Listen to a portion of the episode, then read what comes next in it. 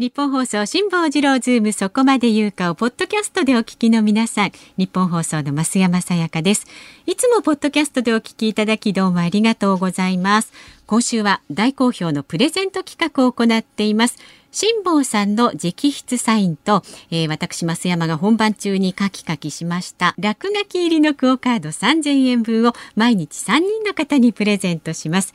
ご応募は放送日の深夜れいじまで受け付けますので、ポッドキャストでお聞きのあなたもね、ぜひご応募ください。そして翌日のオープニングで当選者を発表いたします。番組のホームページに専用の応募フォームがありますので、簡単にお申し込みいただけます。あなたからのご応募お待ちしています。さあ、それではお待たせいたしました。本日の辛坊治郎ズームそこまで言うか、始まり始まり。にがつじゅうろくにち火曜日、時刻はごごさんじはんを回りました。 エフエムきゅうじゅうさん、エーエムせんにひゃくよんじゅうに 日本放送ラジオでお聞きの皆さん、こんにちは、辛坊治郎です。パソコン、スマートフォンを使ってラジコでお聞きの皆さん、そしてポッドキャストでお聞きの皆さん、こんにちは、日本放送の増山さやかです。辛坊治郎ズームそこまで言うか。この番組は月曜日から木曜日まで、冒険心あふれる辛坊さんが無邪気な視点で今一番気になる話題を忖度なく語るニュース解説番組です。今一番気になるのはですね、えー、天気図を見てると東北から北海道にかけてすごい、はい、ほとんど台風みたいな低気圧が来て、ね、ぐるんぐるん回ってますよね。大荒れ、えー、台風はあの反時計回りにぐるぐる風が回ってますけれども、はい、えー、別に台風じゃなくても低気圧はみんなあの北半球では反時計回りにぐるぐる回ってますから、はい、これが私あの最近パソコンとそれからスマホにですね、うん、えー、北太平洋の風がどう吹いてるかというのを瞬時に見られるアプリを導入してこれをもう暇があるとずっと見てるんですけどもはい、はい、今も北海道あたりにそのアプリだとですね、風が強いとですね、えー、風が穏やかだとグリーンとか青ので表示されるんですが、えー、風があの強くなってくるとえんじ色から紫色みたいな表示になるんですよ、はい、もう北海道あたりその紫の、えー、風がね、反時計回りにぐるんぐるん巻いてて、中心気圧がなんかきゅうひゃくヘクトパスカルの半ばぐらいまで下がるって、はい、それ台風としてもかなりでっかい台風ですからね、えー、大変なことになってますが、しかし大阪は昨日の夜ぐらいから急激に寒くなったんですよ。なんか寒いんですってね。で今朝もむっちゃ寒かったんですが、おうおう、今はね気温が きゅうてんななどと きゅうてんなな 度きゅうてんななど、え、あれ きゅうてんなな 度、ね、その驚きは何ですか。え、東京はね今日ね じゅうろくてんに 度まで年上がってる、しがつじょうじゅん並みなんですよ。あったか、いやそれ気をつけてください。大阪がまさにそうで、うん、昨日の夕方ぐらいから急激に寒くなったんですが、昨日の朝の最低気温じゅうよんどぐらいあったんですよ。で一昨日すごいあったかかったんです。で週末もあったかかったんです。で週末もあったかくて、昨日の朝ぐらいまであったかくて、昨日の午後ぐらいから急激に寒くなって風がビュービュー吹き始めたんです、はいはいはい、その結果何が起きたかというと、はい、先週末から今週初めにかけて急激に関西の気温が上がったもんですから、うん、関西近辺の杉が一斉に開花したみたいですねそれが寒くはなったんだけど、うん、一遍開花しちゃったものが多分縮まないっぽいですね。そうですね。で開花して大量の花粉がまき散らされる状況になった上で猛烈な風が吹き始めたんですよ、ね、その話聞いてるだけで私鼻がもむずむずして、もう昨日の夕方ぐらいから関西方面花粉症患者がものすごい勢いで増殖してでしょう、ね、関東も今日それだけ暖かいということは、うん、これでこの後ギュッと寒くなるか暖かくなるかはともかくとして、次に風が吹いた瞬間に山の方から花粉が飛んできますからもう、ね、えらいことになりますよこれ。ですよ花粉症本当に、うん、ああのでも私最近ね、でもこの年になって、うん、昔ほどひどくなくなってきたんですね。それなんか年とともに免疫力が低下するとっていう話もありますよね。もう本当にそれで、だから新型コロナなんかとちょっと密接に関係があって、うん、花粉症どうなんでしょう、そういう研究はまだ行われておりませんけれども、花粉症出やすい人って多分ね、免疫反応が優れてる人で敏感な人なんだと思いますよ、ええええ、そうするとね、今回新型コロナで亡くなってる方は全世界的に、うん、特に日本なんかそうですが圧倒的にご高齢の方が多くて、うん、ご高齢の方がなんで新型コロナで重症、重症化するのかって諸説あるんですけど、はいはい、やっぱり高齢になってくると免疫機能が正しく働かないと、うん、あるいは正しく働かないのの中にはあの働かないもんだから暴走し始めてとんでもないことになるって、うん、免疫暴走っていうのも含めて、はい、免疫がうまいこと言ってないから高齢者はやっぱり新型コロナで重篤化しやすいんじゃないかっていう説がありますけれど、はい、うん、私ね一番自分であの花粉症がひどかったのは小学校の頃ですから、うんうん、はい、で小学校の頃にどのぐらいひどかったかというと、うん、まだ花粉症という言葉はなかったんですが今から考えると完全に花粉症ですよね、えー、で前この番組でもお話ししましたけれども、うんうんうん、春の、えー、学校内の耳鼻科の検診では必ず慢性副鼻腔炎に行って診断をされて、うん、このまま放っとくと蓄膿症でアホになるって言われてですね、アホはちょっとねあれですけどね、いやいや そ, その時医者がそう言ったんですよ、ね、うんうん、そう言われてたんですよ、うん、はい、でしょうがないからあの医者に行くんだけれどもシーズンが終わるとピタッと治って、うん、で翌年の春の、えー、春先の、うん、学年が上がってすぐに耳鼻科の検診があるんですが、うん、そのタイミングで必ず慢性副鼻腔炎って言われるんですよ、えー、先生だけど同じ先生ですから、先生去年治療して治ったって言ったじゃん、ね、夏ぐらいになんで治んないの、それが毎年毎年ですよ、だから今から考えると完全に花粉症で、ね、その頃花粉症だってわからないんですけれども、春先になるとですね、うん、教室の中でものすごい勢いでくしゃみが出るんです、うん、止まんないですよね、あれね。で私だけだった感じがしますね、他そんな症状いなかったんですよ、えー、であのわーわー涙流しながらくしゃんくしゃんこうくしゃみをしてると、はい、教師が授業妨害だとどうもね思ったらしくてですね教室から排除しようとするんですよ、かわいそう、それでざんざん泣いてたらはい、はい、その先生が、えー、多分なんか私が理由があって泣いてると思ったらしくて、うん、周りの子たちに話しかけるなと、理由を聞くなと人そっとしといてやれそうそっとしといてやれって、いや先生別に悲しいことがあるわけでも何でもなくて、うん、とにかく涙が目が痛くて涙が止まらないんですけど先生保健室連れてってくださいって、うん、こっちは思ってるんだけど、うん、先生はきっと何か辛坊くんは悲しいことがあって、ね、ずっと泣いてるってその嫌がらせで授業中にじゅっかいもにじゅっかいもくしゃみしてるんだとどうも思ったらしくてですね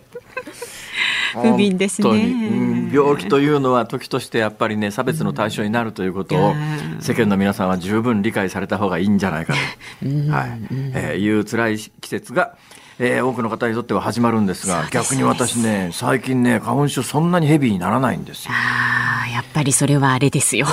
えまあ、だから年を取ってきて免疫の反応力が落ちてるのかなと思うんですが、それでもこの季節にそれでも耐えきれずにどうにもならなくなる時がいっかいだけ毎年春にあるんです、はい、それ何かというと、うん、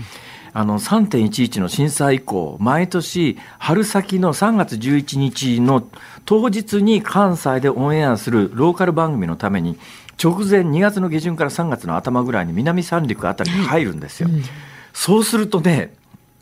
とてつもなくひどい花粉症になってロケにならなくなっちゃうぐらいなんです。そうなんですか。で関西に帰ってくると割とピタッと止まるんです、ええ、で私ねあのどちらかというと、はいはい、ヒノキがもともと昔からあの花粉症の中心で関西の杉はそんなに反応しないんですが、はいはいはい、南三陸あたりの杉にはものすごく敏感に反応するんです、えー、それで私も不思議に思っていろんな人に聞いたんだけど、うん、確定的なことは誰も言わないんだけれども、うん、結構花粉症を本気で真剣にあの研究しているようなお医者さんに聞くと、うん、どうも関東のあるいは東北の杉の種類と、うん、関西の杉の種類、杉の種類と違って、そうなんだ。だ、だからその免疫反応を起こす相手の人間との相性みたいなものがあって、辛坊さんの場合はどうも北関東で子供の時私北関東なんで、それでだから最初のアレルギー反応を経験してるんで、それと同じ種類の関東から東北にかけてのスギ花粉に反応体が反応するんじゃないですか。関西でスギ花粉症が出にくいのは辛坊さんが反応しているアレルゲンとしてのスギの花粉は関東のスギじゃなくて関じゃなく関西のスギじゃなくて関東のスギで、関西のスギ花粉に関しては辛坊さんはどうも免疫反応を起こしていないんじゃないのっていう専門家の先生がいて、同じスギの花粉でも地域によって微妙に多分何かが違うんじゃないのっていう話なんですよ。でこれをちょっと今実証的に証明できるのがですね、今幸いなことに今関西でもううちの家族なんかはスギ花粉症が出て大変なことになってるんですけど、私は比較的大丈夫なんです今。だから私がこれね、えー、緊急事態宣言が終わって、はい、関東に住み始めて、うん、日本放送に通い始めた時に、うん、一気に花粉症が出たら、あやっぱり子供の時に接して最初のアレルギー反応を起こした関東の杉に私の体は反応するのではないのかと。お、人体実験。だから同じ杉の花粉でも地域によって違うということの、うんはいはい、今年はね、うん、実験をしてみようと。いいですね。これはお聞きの皆さんにも有意義な情報ですよ。いや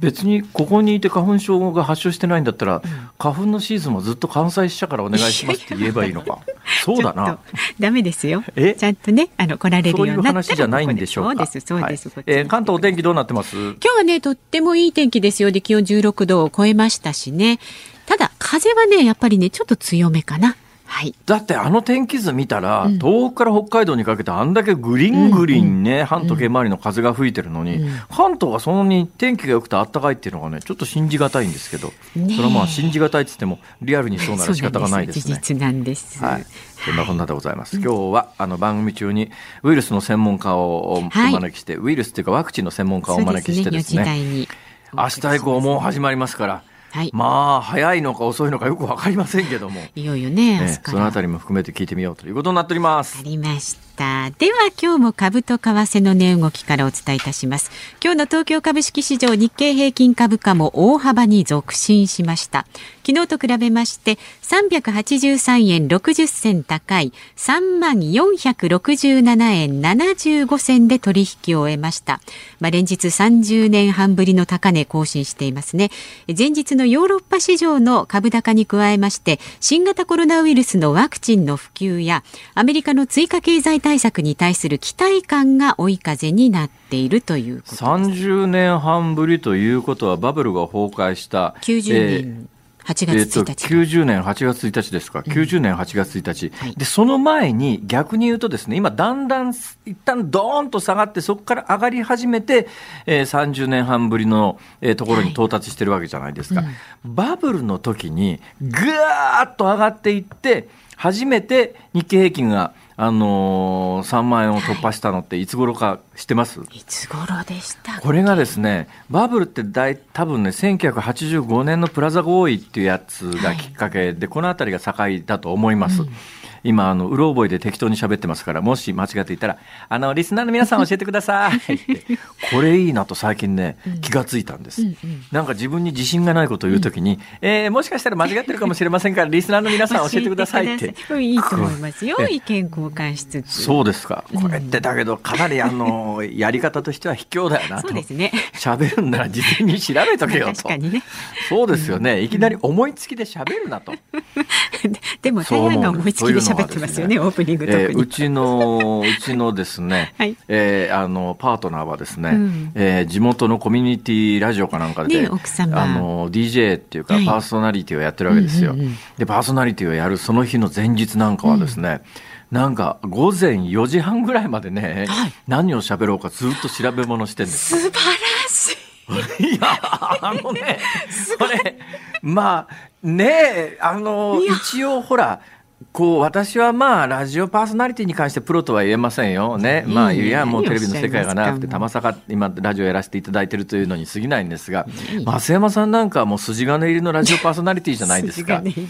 だけどごぜんよじはんまで翌日の放送内容で何を喋るか考えるためにずっと調べてるってないよね。ないですね。もう夕方よじまでもないですね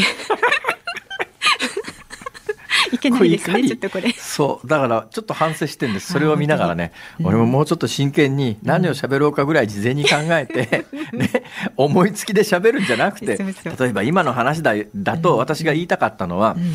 えー、せんきゅうひゃくはちじゅうごねんが多分プラザ合意ですよ、はい、でここでえー、一気に日本は円高になってですね、円高で景気がガッタガタになるのを防ぐために、まあ、お金をばらまく金融緩和をやって、はい、でその結果バブルが起きたと一般的には言われてます。でそこから急激に土地と株が上がり始めたんですね。でその土地と株が上がり始めて、えー、さんまん円を突破したのが私の記憶ではせんきゅうひゃくはちじゅうはちねんです、はい、せんきゅうひゃくはちじゅうはちねんバブルが始まってさんねんごに、えー、あのさんまん円を突破して、はい、そこからバブル崩壊の翌年の暮れにはもうほぼよんまん円になってるわけですよ。ものすごい勢いで上がってってるんですね、はい、当時、はい、で今回の上がり方を見ると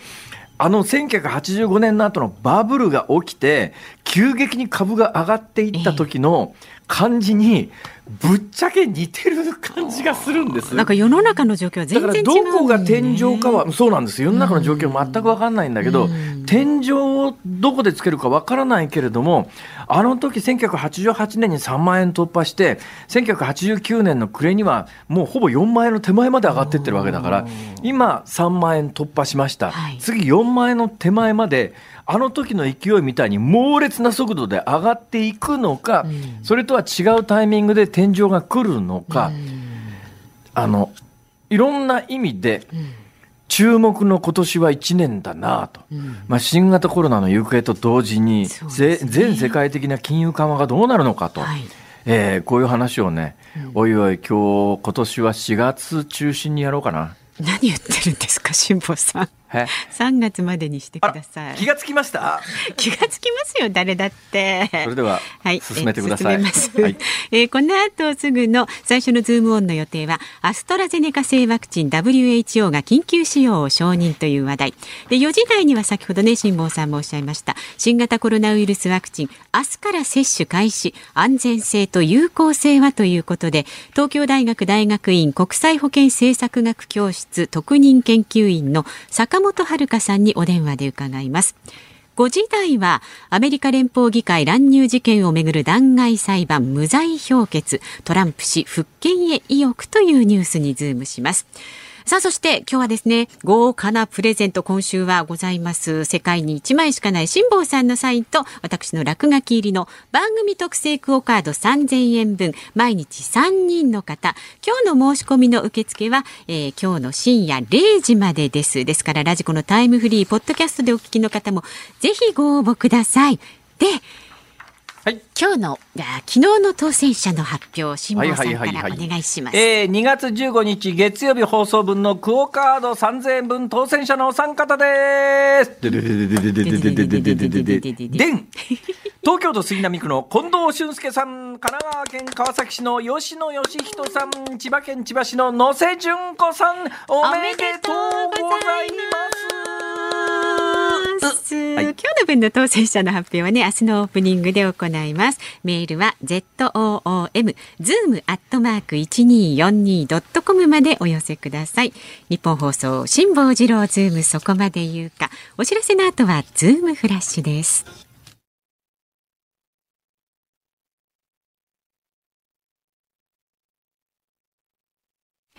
辛坊治郎ズームそこまで言うか。このコーナーでは辛坊さんが独自の視点でニュースを解説します。まずは昨日夕方から今日この時間までのニュースをいっぷんかんで振り返るズームフラッシュです。河野太郎規制改革担当大臣は今日の記者会見で新型コロナウイルスワクチンの供給スケジュールに関し、地方から速やかな情報提供の要望があるが、まだ厳しいのが現実だと説明しました。政府は明日から医療従事者への先行接種を始め、しがつついたち以降に高齢者向けの優先接種開始を目指します。東京オリンピック・パラリンピック組織委員会は森喜朗会長の辞任表明を受け、今日公認候補を選考する候補者検討委員会の初会合を開きました。公認候補に橋本聖子東京オリンピック・パラリンピック競技大会担当大臣や ジェイオーシー の山下泰裕会長らが浮上しています。世界貿易機関 ダブリューティーオー は一般理事会を開き、ナイジェリアのヌゴジ・オコンジョイ・ウェアラ元財務大臣を次期事務局長とすることを正式承認しました。 ダブリューティーオー 史上初めて女性がトップの座につきます。福島県、宮城県で震度ろく強の激しい揺れが観測されたじゅうさんにちの地震で、地震発生からみっかめを迎えた今日も宮城県山本町のさんびゃっこで断水が続いています。気象庁は発達中の低気圧や強い冬型の気圧配置の影響で、北日本から西日本であさってにかけ非常に強い風が吹いて大しけとなり大雪となる恐れがあるとして警戒を呼びかけました。北海道の日本海側では明日の朝にかけて数年に一度の猛吹雪となる見込みです。今日にせんにじゅうねんぶんの所得税の確定申告受付が全国の税務署や特設会場で始まりました。緊急事態宣言を受けて期限はいっかげつかん延長され、しがつじゅうごにちまでとなります。例年ですとね、えー、今日からいっかげつでさんがつじゅうごにちまでなんですけれども、はい、今年はまああの密を避けるっていう意味と、おそらくまああの商売その他で、うん、いろんなことがまだ確定しないし、そこまで手が回らないんでちょっと余裕をつけてあげましょうということなんでしょうね、うん、はい、しがつじゅうごにちまで確定申告、まあ、確定申告普通のサラリーマンの人にとっては年収にせんまんを超えてないとあの申告する必要はありませんの で, で、ね、年収にせんまんを超えてるか、確か、えー、給与所得以外の収入がにじゅうまんえんかな、なんかそれ以上あると確定申告しなきゃいけないんですが、うんうん、一時はね、えー、ふるさと納税の関係で確定申告する人が増えた時期があったんですけど、えー、今ふるさと納税に関して言うとワンストップ納税っていうんですかね、あのいちいち確定申告しなくてもふるさと納税の適用になる制度もできましたんで、うん、だからまあ一時ほど確定申告の人も多くないかもしれないですが、私はね、うん、確定申告について思い出話をすると結構長くて面白い話があるんですけどね短く面白くはできないですかねははは何ですっていやいや、だってほら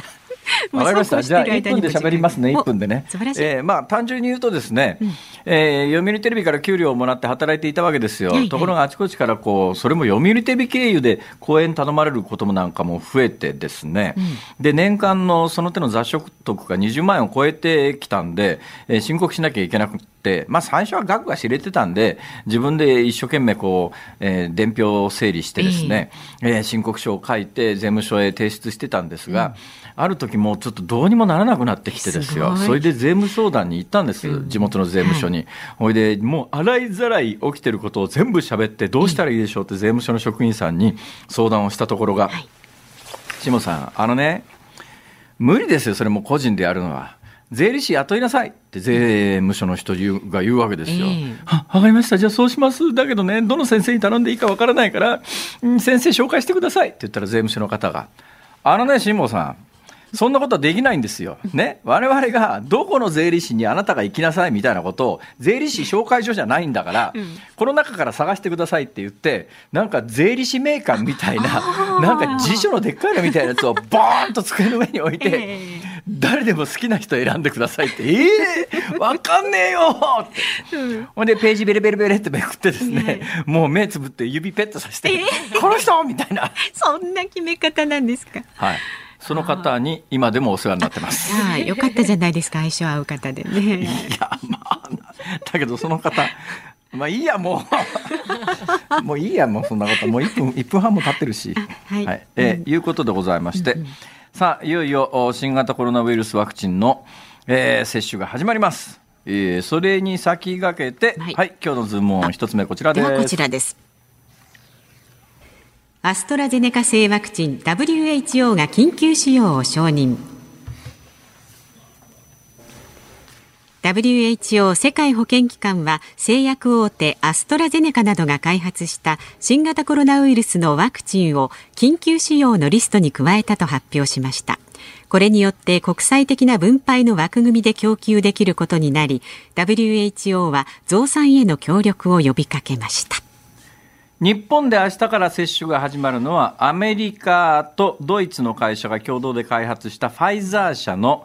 ワクチンですが、はい、今ニュースになっているのはイギリスのアストラゼネカという会社が開発したワクチンであります。はい、えー、日本ではあのアストラゼネカのワクチンは申請が出てますから早晩認可されるとは思いますけれども、まだ認可されてませんので、明日から使われるのはファイザーなんですね。でこれ効き目で言うと、うん、それぞれの会社が報告している効き目で言うと、はい、あの明日から日本で接種が始まるファイザーは きゅうじゅうごパーセント、まあ、きゅうじゅうごパーセント ってどういう意味かというと、うん、ある集団があります。ますと、ある集団がいて、例えばいちまんにんの集団がありますと、そこにワクチンを接種していなければひゃくにんが病気になりましたと、でいちまんにん別の集団には全員ワクチンを接種してますと、こっちの集団ではごにんしかあの病気になりません、でそういうぐらいの効果がありましたっていうのがファイザーなんだけど、アストラゼネカは今のところですね、効果が ななじゅっパーセント と言われてます、報告されてます。比べるとちょっとね、でこれ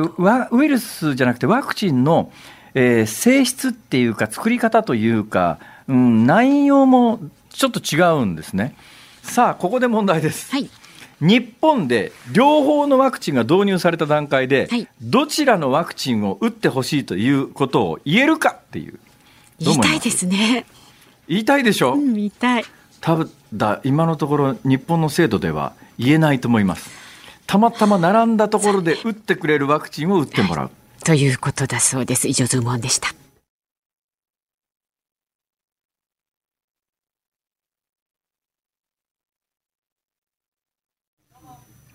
にがつじゅうろくにち火曜日、時刻はごごよじを回りました。大阪梅田の日本放送関西支社から辛坊治郎と、東京有楽町の日本放送のスタジオから増山さやかでお送りしています。メールをご紹介します、はい、ありがとうございます。文京区のよんじゅうろくさい女性の切り落としバームクーヘンさん、ほうほう、今朝のあなたとハッピー聞かせていただきました。あ、よろしくです、ね、ずっとえ増山さんの話をずっと柿原さんがしてらして柿原さんって増山さんは相当好きなんじゃないのかという、ね、多分ね逆だと思いますあのそんなことないと思いますよ。いやいや、なんかとにかくね、増山さんが綺麗だ綺麗だと言い続けてましたよ。それは辛坊さんに言わせたかったんですよ。言ってほしいな、辛坊さんに。なんでなんで今続き読みますね、はい、どうぞ。辛坊さんがヨットの旅に出られる理由として、ただ風を切って走りたいだけということに共感しました。ああ、ありがとうございます。学生時代に風を切って走りたいと思ってあ自転車旅行にはまり、あちこち出かけていました。ああ、結婚してからは専業主婦で時間があるとはいえ、家事の全くできない連れを留守番させることに一抹の不安がのあるので出かけられずにいます。夫が仕事を辞めたら強引に誘って出かけられたらいいなと思っています。あ、いいですね、素敵ですね、素敵ですね。私もね、いろいろ考えてるんですよ最近、うん、あのうちのかみさんと同時に死ぬことありえないわけでしょ、ね、で私のがまあちょっと年が上なんで、えー、男性と女性の平均寿命から考えると私の方から当然先に死ぬわけで、 そ,、ね、それならまあいいんだけど、うん、そうならなかった時に、うん、さあどうしようかなと思ってね、いろいろ考えるんですが、うん、そういうことを考えてるということを相手に伝えるのはぶっちゃけどうなのよって話でしょ。オンエアで言ってますけどねオンエアで言ってますけどねいや本人自分の方が長生きするつもり満々なのに、うん、いやこっちがそういう想定をしてその時にどうしようかと考えてるなんてことってなかなか会話しづらいですよね、まあ、そうですね、これ確かにそうですねまあでもね、はあ、末永くなるべくこう一緒にいる時間がね多いといいですよね、辛坊さんもね。ああ、ありがとうございます、うん、奥様とね、えー、ありがとうございます、うん、その方も、ね、あのメールをいただいた方もね、うんうん、えー、ぜひあのご一緒に自転車で風を切っていただいて、うん、はい、えー、あれあれなんだこの変な雰囲気はおかしいな、なぜだろ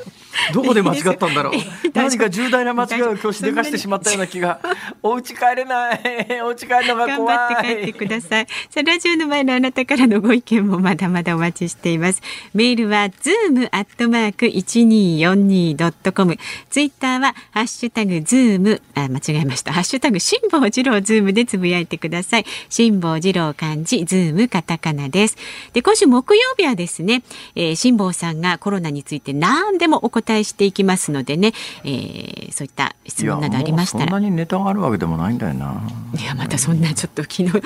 小さい声でボソボソ言わないでくださいよ、はいはいね、よろしくお願いします。で明日水曜日なんですが、明日は、えー、水曜日アメリカの国立研究機関で博士研究員を務める病理医でウイルス研究者の峰宗太郎さんにアメリカから見た新型コロナワクチンの真実について伺っていきます。で、あさって木曜日になりますと、このね、辛坊さんが、えー、新型コロナに関するラジオの前のあなたからの辛坊さんへの質問、お受けしますので質問お待ちしております。辛坊にコロナの話を聞けお送りいたします。もうよじ台のズームオンでね、時間の許す限り辛坊さんがもう縦横無尽に答えていきますのでね。そんなプレッシャーかけてどうするんですかそれ頼みますよ。もうこれ以上私ね敵作りたくないんだなこれがな。敵作るような展開にしなければいいじゃないですか。ああ、それはみじんも考えたことがなかったですねちょっと、はい、メールは ズームアットマークいちにーよんにードットコム ズーム ズームアットマークいちにーよんにードットコム までお寄せください。まあ、できればですね、明日の放送開始前午後さんじはんぐらいまでに送っていただけると助かります。さらに豪華プレゼント企画もお送りしております。世界にいちまいしかない辛坊さんのサインと私の落書きがついた番組特製クオカードさんぜんえんぶんを毎日さんにんの方にプレゼントします。木曜日は飯田アナウンサーのサインも入っていますのでね、えー、こちらもご応募ください。詳しいこと番組のホームページもご覧になってください。日本放送辛坊治郎ズームそこまで言うか。この後は東京大学大学院国際保健政策学教室特任研究員の坂本遥さんにコロナワクチンの有効性と安全性について伺います。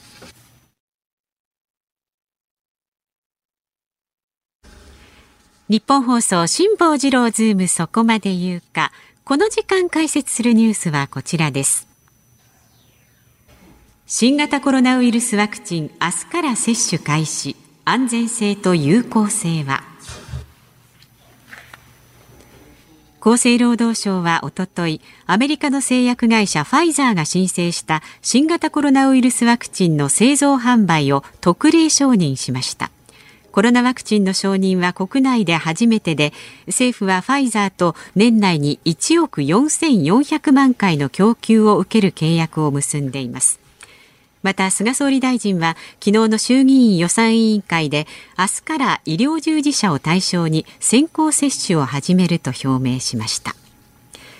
さあ日本でもいよいよ接種が始まります。コロナワクチンにつきまして国際保健医療政策が専門の東京大学大学院国際保健政策学教室特任研究員の坂本遥さんにお電話で伺います。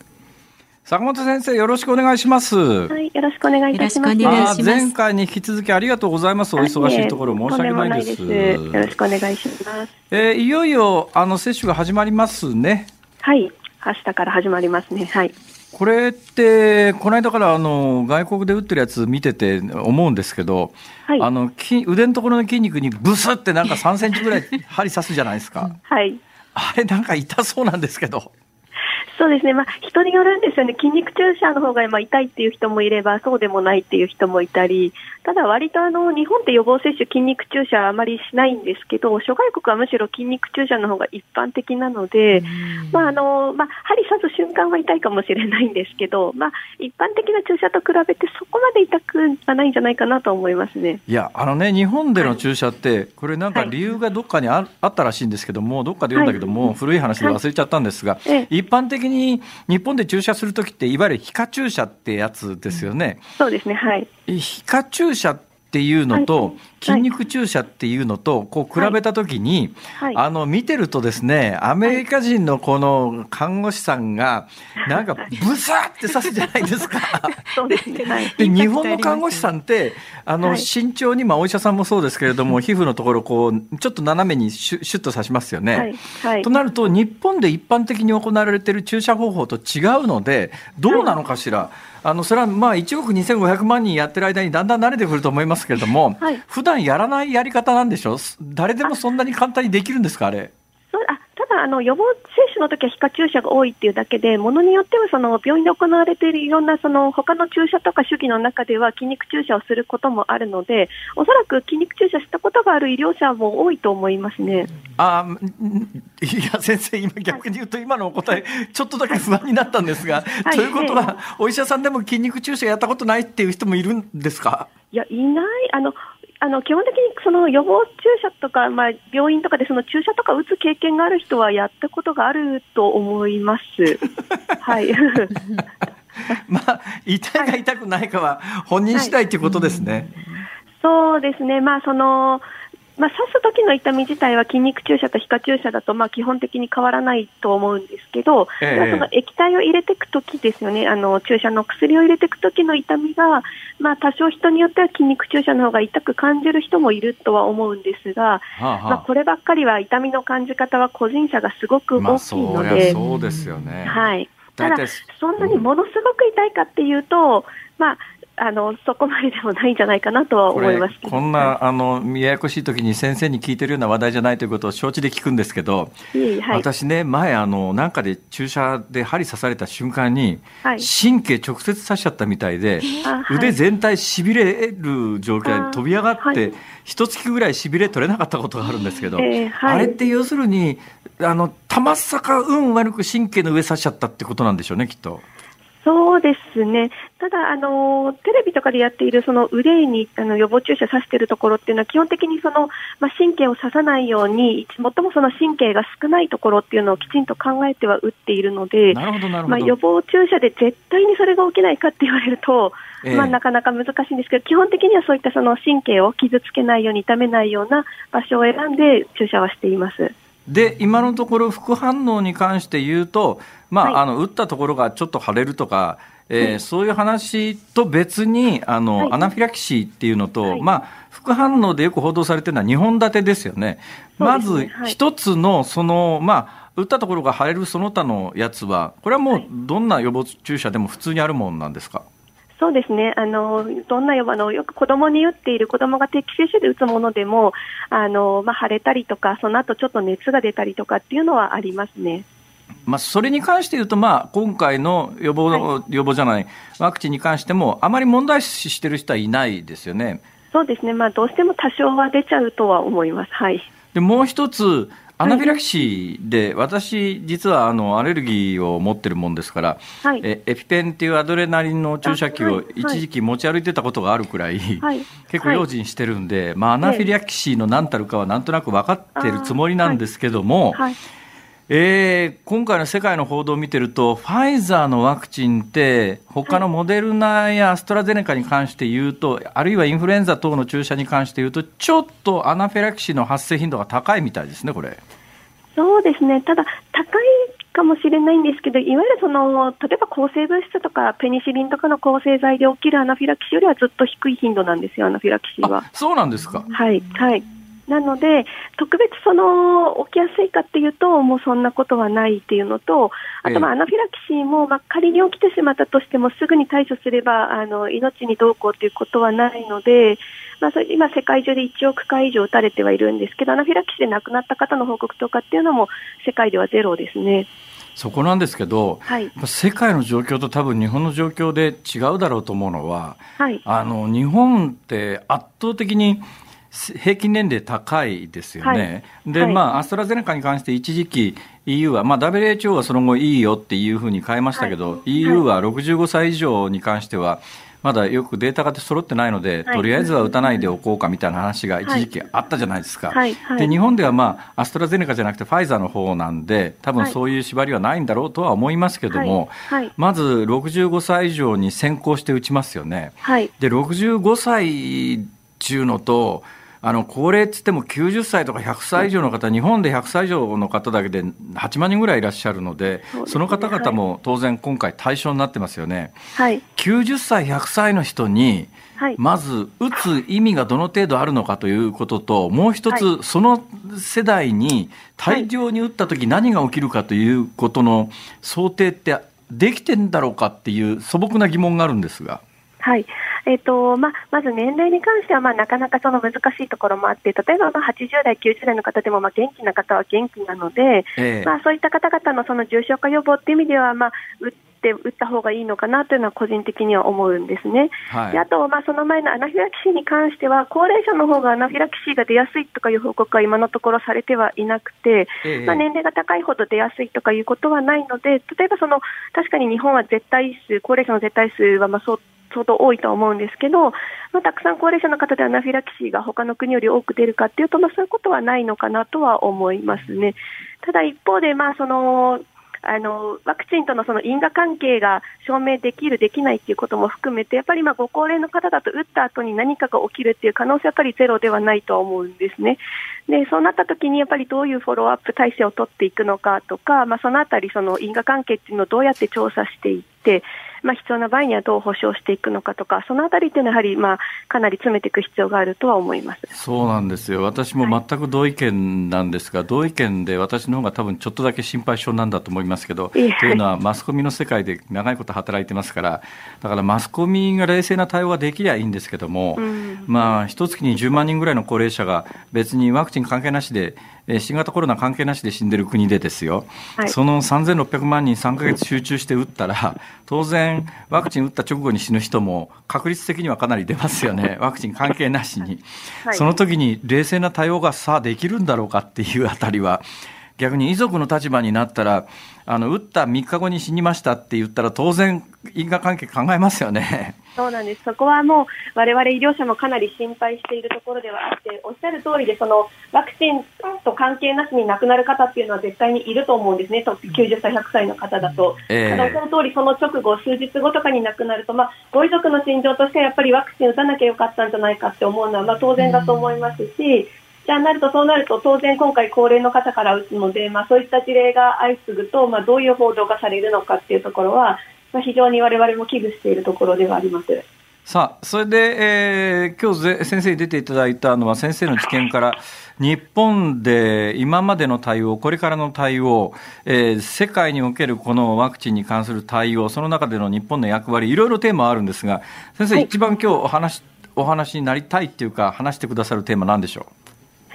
あそうですね、まあ、一つはあのーまあ、やっぱり日本で今回ちょっと国産のワクチンがな い, ないという状況は一つ、まあ、今後の課題かなというふうに思っていることと、えーまあ、一方でその、まあ、世界の中での役割というところだと、あのーまあ、確かに日本でも早く国民全体にワクチン行き渡らせることって必要なんですが、もう少し広い視野というか広い視点で見ると、やっぱり世界中にワクチンを届けない限りこの混乱の収束っていうのはないと思うんですね、はい、でそうなるとやっぱりまあ日本だけではなく世界でどうやってワクチンを公平に配分していくかっていうのが、まあ、今一つ世界的には大きな議論になっているんですけど、ええまあ、日本がそのあたりに関しては割と積極的に貢献をしていますという、まあ、そのあたりでしょうか。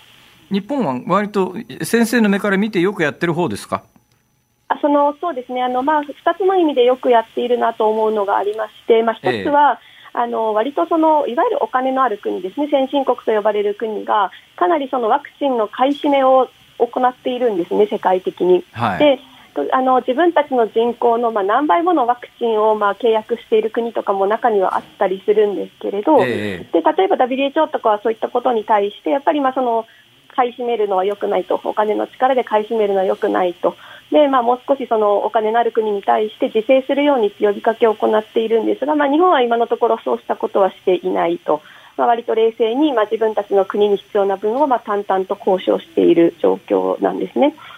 でもう一つは、まあ、今開発されているワクチンのほとんどが、まあ、いわゆる先進国にしか行き渡っていない状況なんですけれども、はいまあ、途上国にとってみるとやっぱり高価で買えないんですよね。でそういったところに対して日本はあの積極的にまあお金をあのまあ出してワクチンをかあの送ってあげているんですね。でそのあたりはやっぱり、まああのまあ、自分たちの国も大変な状況だけど、まあ、やっぱりそういったところを助けてあげているという意味では日本はよくやっているんじゃないかなと思いますね。なるほど、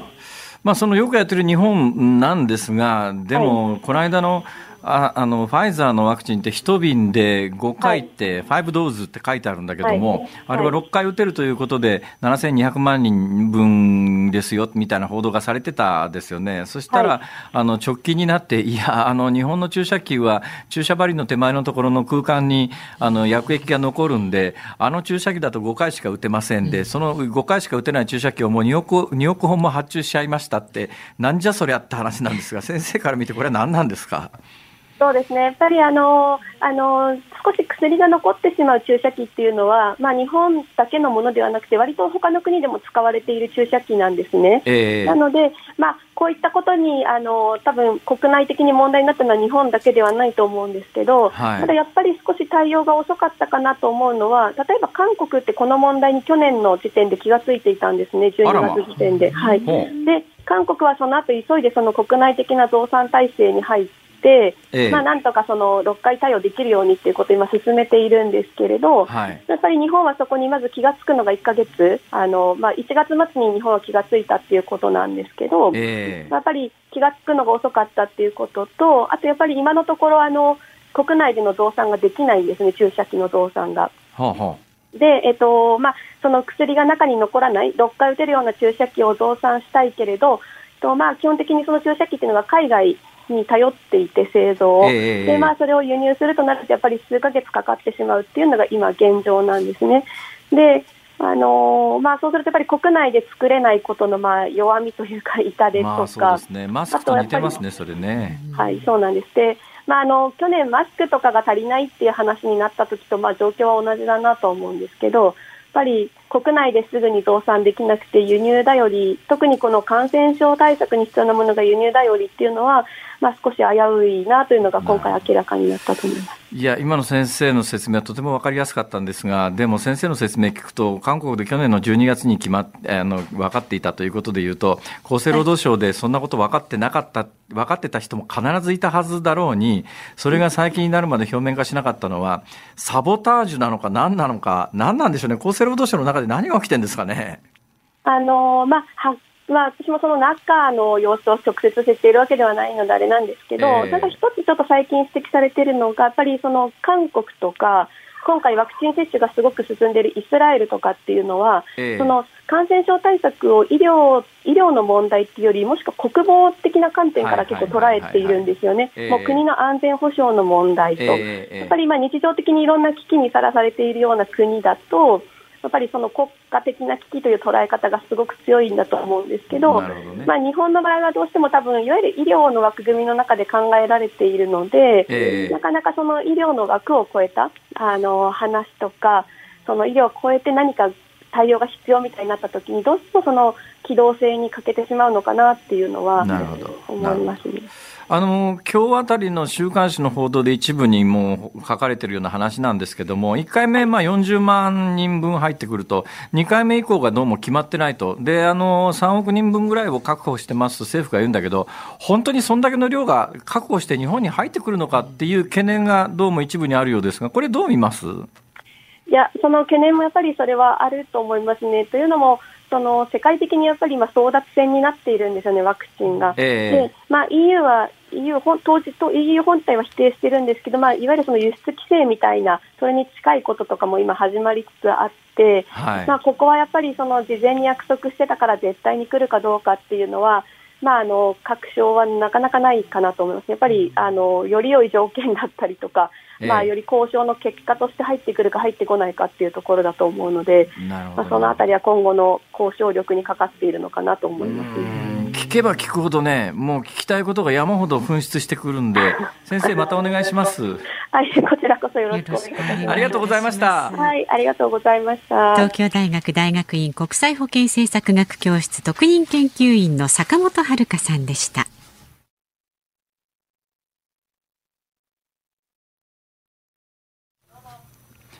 にがつじゅうろくにち火曜日、時刻はごごごじを回りました。辛坊治郎です。日本放送の増山さやかです。さあこの時間は辛坊さんのエンディングリクエストをお聞きします。この間からね、これかけるかけるかけてかけてって言っていながら一度もじ実現していない西郷輝彦さん星のフラメンコ、これね私小学校の時にあのほら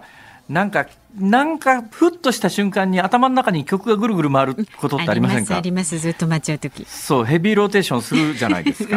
で私ね一番最初に子供心で頭の中でヘビーローテーションした曲がこの星のフラメンコなんです。へー、なぜだから今でも歌えます。あ、いいですよ歌って。いやもういいです、はい、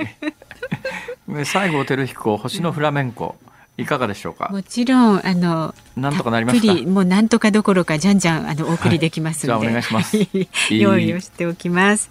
さあ番組ではラジオの前のあなたからのご意見にじゅうよじかんお待ちしております。で今週の木曜日ね、辛坊さんに対するワクチンの質問何でも結構です。こちらまでお寄せください。メールは zoom zoom アットマーク いちにーよんにードットコム。 感想をツイッターでもどんどんつぶやいてくださいね。ハッシュタグ漢字で辛坊治郎、カタカナでズーム、ハッシュタグ辛坊治郎ズームでつぶやいてください。あなたからのご意見をお待ちしております。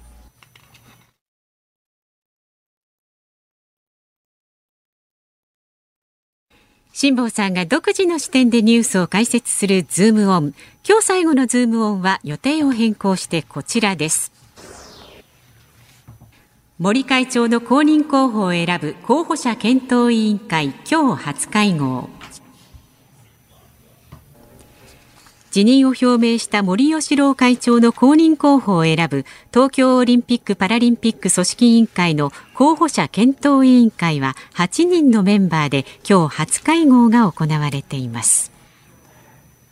はちにんのメンバーに関しては公式にまだ報告されていないんですけど、ぼちぼち漏れてきてますというよりも、はい、今日の午前中あたりにですね、その候補者を誰にするかっていうのを決める会合を開いているわけですが、はちにんで男女よにんずつっていうところまでは公表されてるんですが、えーえーはい、あの元々の予定では最終的に候補者絞り込むまではそのはちにんの名前を公表しないっていう方針だったんですが、今日は朝からいろんなところでですね、密室で決めるなっていう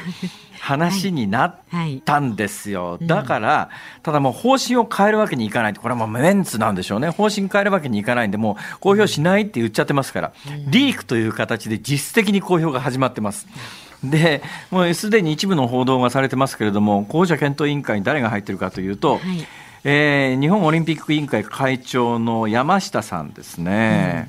うん、えー、それから御手洗組織名誉会長、それから東京都の副知事が入ってて、うん、スポーツ庁長官の室伏さん、えー、元バレーボール選手の荒木田さん、元体操選手の田中理恵さん、うん、あ、田中理恵さん入ってんだ、ね、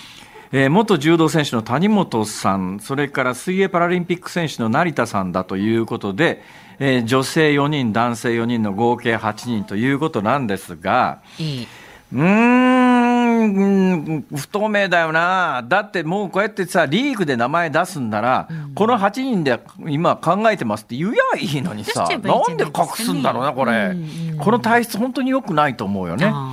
えー、だからいっぺん言っちゃったからメンツが立たないから、だからあの公表はしませんよ、公表しませんけれども実質的にはこうやってリークという形で全員の名前出してるわけだから、えー、意味ねえじゃんこれっていう、そのあたりがね、体質変わんこの体質を変えないと、うん、なかなか透明な成功なんかできないじゃないのっていう気が正直しますね、うん、で今どんな名前が上がってるかというと、実はその名前が上がってる人間が今回の候補者の選定委員会とこうオーバーラップしてるところもあるんですが、はいはい、今日のさっき夕刊フジで、えー、ちょっと紹介しなかったんですけれども、さん名にですね一覧表が出てるんですよ。ちょっとその一覧表の名前をざっと上げてみましょうか、はい、橋本聖子さんごじゅうろくさい、山下康弘さんろくじゅうさんさい、小谷美香子さんごじゅうよんさい、山口香織さんごじゅうろくさい、高橋直子さんよんじゅうはっさい、室伏広治さんよんじゅうろくさい、鈴木大地さんごじゅうさんさい、えー、三谷優子さん、ひろこさん、えー、ろくじゅうにさい、えー、バレーボールの選手ですね、はい、丸川珠代さんごじゅっさい、えー、などなどがこう上がってるんですが、はい、この一覧表を見て私が一番えっと思ったのが、一番若いのが室伏さんなんですね。あ、室伏さんよんじゅうろくさいで一番若いんですよ。高橋なきゅうちゃんよりもにさい若いって。本当だ。それで、うん、あと本当にくだらないことを私は考えるなと思ったのは、はい、この一覧表をバッと見たときに、全員リングに上げてバトルロイヤルで戦ったら誰が勝つかって考えたら考えてるんで、そしたらやっぱりあの、ね、日本柔道界最強の男の山下さんが圧倒的に強いだろうとは思うんですが、いやでも室伏さんそうなんですよ。そう、同じこと考えたんです。室伏さんと山下さんと一種格闘技をやった時どっちが強いかとかね、考えてるんですか。それかけっこで長距離走だったらこれ高橋尚子さんダントツだなとか、ほらでしょうね。本当つまんないこと考えるよなえー、で他にもいろいろ考えました。つまんないことだけ考えてるわけじゃないんですよ、はい、そういうつまんないことも考えましたけども、うんうんねえー、例えばまあビジュアルで選んだら誰かとかほら言いませんよ言いませんけどや、ね、そういうことあるじゃないですか、はいうん、それで言うとですね、うんまあ土曜日あたりの一部新聞に橋本聖子さん、今オリンピック担当大臣の橋本聖子さんが最有力候補だって、えーえー、名前が上がりましたよね、はい、でもどうも橋本さんは本人がものすごい勢いで拒否してるみたいです。だからならないんじゃないのというのは、もう名前が上がった瞬間にその日のうちからあっちこっちで過去週刊誌で報道されたいわゆるセクハラとか中問題やみたいなやつを、中問題が注目を集めてこのままではちょっと無理だと。で今せっかくねほとぼり冷めて五輪担当大臣やってるのに、そんな渦中に巻き込まれて全世界に中問題なんか広げられた日には冗談じゃないわよと、誰がやるかそんなもんって多分まあそうはおっしゃいませんけれども、気持ちを推し量るとおそらくそういうことなんだろうと思いますので、橋本聖子さんは消えた感じですよね。そうなるとあと有力候補でやっぱり今ざーっと名前挙げた中で言うと、え世界的にまああの柔道選手としても有名だし、え ジェイオーシー のか日本の会長もやってる山下さんねえーまああのねはい、せんきゅうひゃくはちじゅうさんねんロサンゼルスオリンピック柔道男子無差別級の金メダリスト、うんまあ、最強の男ですからね、うんえー、この方か。でもう一人ね対抗馬で上がってるのは小谷実可子さん。小谷実可子さんごじゅうよんさいなんですが、彼女はねソウル、ソウル、ソウルオリンピックの時のシンクロで団体でも個人でもメダル取ってるというだけではなくて、小谷さんは英語が堪能で、にせんにじゅうねんの東京オリンピック招致活動にアスリートアンバサダーとして尽力をしたと、えー、で, で現在も ジェイオーシー の理事と、えー、それからあの 2, 2児の母っていうことで、となるとイメージむっちゃいいですよね、いろんな意味で、はいはい、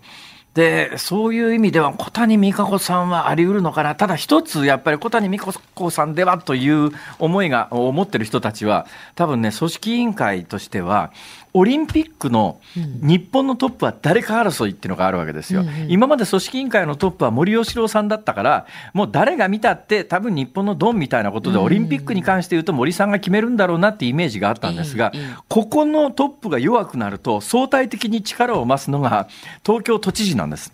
で基本的にオリンピックというのは都市開催だから、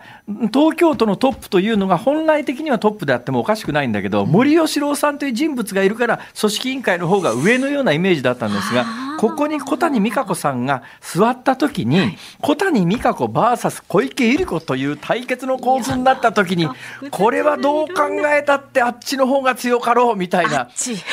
組織委員会の人たちとしてはえー、面白くないですよね、はい、だそのあたりの綱引きというのが今水面下で行われているのでございます。どうなるんですかね。以上ズームオンでした。